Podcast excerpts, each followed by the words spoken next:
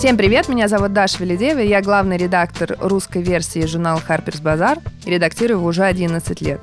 Harper's Bazaar — это первый журнал о моде, и не случайно выставку, которая недавно открылась в Музее Arts Décoratifs в Париже, была названа First in Fashion. Это действительно так. Мы журнал, который издается уже 153 года в мире и 24 в России. Сегодня мы поговорим об его истории.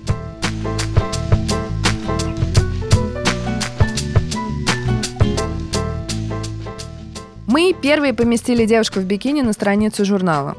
После военные годы, 1947 год, и Диана Вриланд, наш легендарный редактор моды, пишет в своей колонке о бикини. И пишет следующим образом, определяя его как главное изобретение человечества со времен атомной бомбы. Писала она, безусловно, без тени иронии, ну или почти без, а иллюстрировала свое смелое утверждение первой в истории модных журналов съемка модели. Это, конечно же, была обожаемая всеми Давима в раздельном купальнике. Интересно, что автором революционного кадра тоже стала женщина. Тони Фрисел к тому моменту прославилась не только как модный, но и как военный фотограф. Мы сняли девушку в шаре, летящую над Сеной до изобретения Photoshop. Поверить в то, что кадр Симоны Деленкур, парящий над Сеной в прозрачном шаре, сделан за 20 с лишним лет до изобретения Photoshop, практически невозможно. Но мастер магического реализма фотограф Мелвин Сокольский специализировался как раз именно на таких задачах. И фотограф взял за основу образа из сада земных наслаждений Босха и еще раз доказал, что мода – самая универсальная из искусств. Мы первые ходили в гости к первым леди и семьям президентов. Походы в гости к женам президентов уже стали для базар доброй традицией. Лаура Буш признавала, что мечтает вернуться к обычной жизни, а Мишель Обама призывала подумать о новом поколении. Вокруг нас рассыпаны бриллианты, и мы просто обязаны сделать все, чтобы они засияли как можно ярче. А Мелания Трамп, у которой прозорливые журналисты взяли интервью за год до инаугурации мужа, объясняла, что в случае его победы не собирается лезть в управление страной. Ей хватает того, что она все контролирует в жизни семьи. Надеемся, что когда-то это будет возможно и в России. Мы позвали в журнал актуальных художников.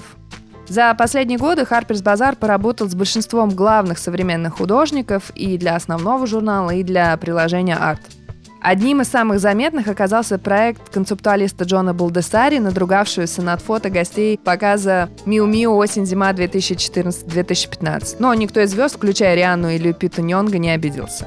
А Harper's Bazaar России работал и с Мариной Абрамович, и с Марком Куином, и с многими-многими-многими другими художниками. Мы первыми поставили фотографии небритой подмышки и горды этим. Начиная с Мэри Луис Бут, первого главного редактора журнала и пламенного борца за права женщин, мы все помним, что это был конец 19 века, феминизм прочно вошел в ДНК базар. Наглядное доказательство – снимок Фэй Дануэй, сделанный легендарным фотографом Хиро, которому недавно, кстати, исполнилось 89 лет. Мы публиковали главные романы. «Триумф эпохи джаза» журнал отметил публикацией романа «Джентльмены предпочитают блондинок Аниты Луз». Он печатался как сериал весь 1924 год и пользовался бешеной популярностью у читателей, которые узнавали себя в его разбитных героях. А еще мы первыми наняли Энди Уорхола. Прежде чем совершить поп-арт революции, Энди Уорхол с удовольствием работал в рекламе и брал любые коммерческие проекты. Его коллажи в 50-х публиковали многие издания, но только в Harper's Bazaar художник уверенно предсказали великое будущее. Мы объехали мир за 28 дней.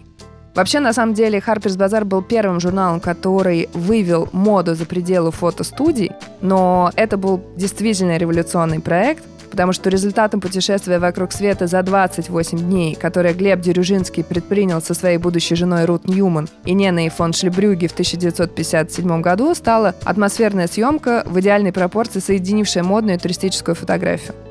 Мы дали слово как то. Еще один великий контрибьютор Harper's Bazaar, Жан Кокто, с середины 30-х создавал для журнала иллюстрации и писал эссе. В марте 1954 на страницах издания он пропел оду своей великой подруге. Мадемуазель Шанель стала королевой моды отнюдь не потому, что укоротила женщинам волосы или поженила шелк и шерсть. Не потому, что разрешила носить жемчуг с водолазкой или перестала давать духам поэтические названия, а исключительно потому, что всегда твердо шагала в ногу со временем. И, наконец, мы первыми начали делать специальные номера. Harper's Bazaar был первым журналом, который стал делать тематические номера. Все начиналось со специальных рождественских и пасхальных выпусков и закончилось номерами для подписчиков с лимитированными обложками, теми, которыми вы видите сейчас.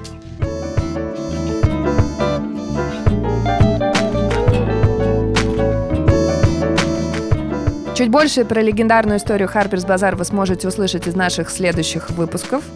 Тем временем заходите на сайт Базар.ру и читайте журнал.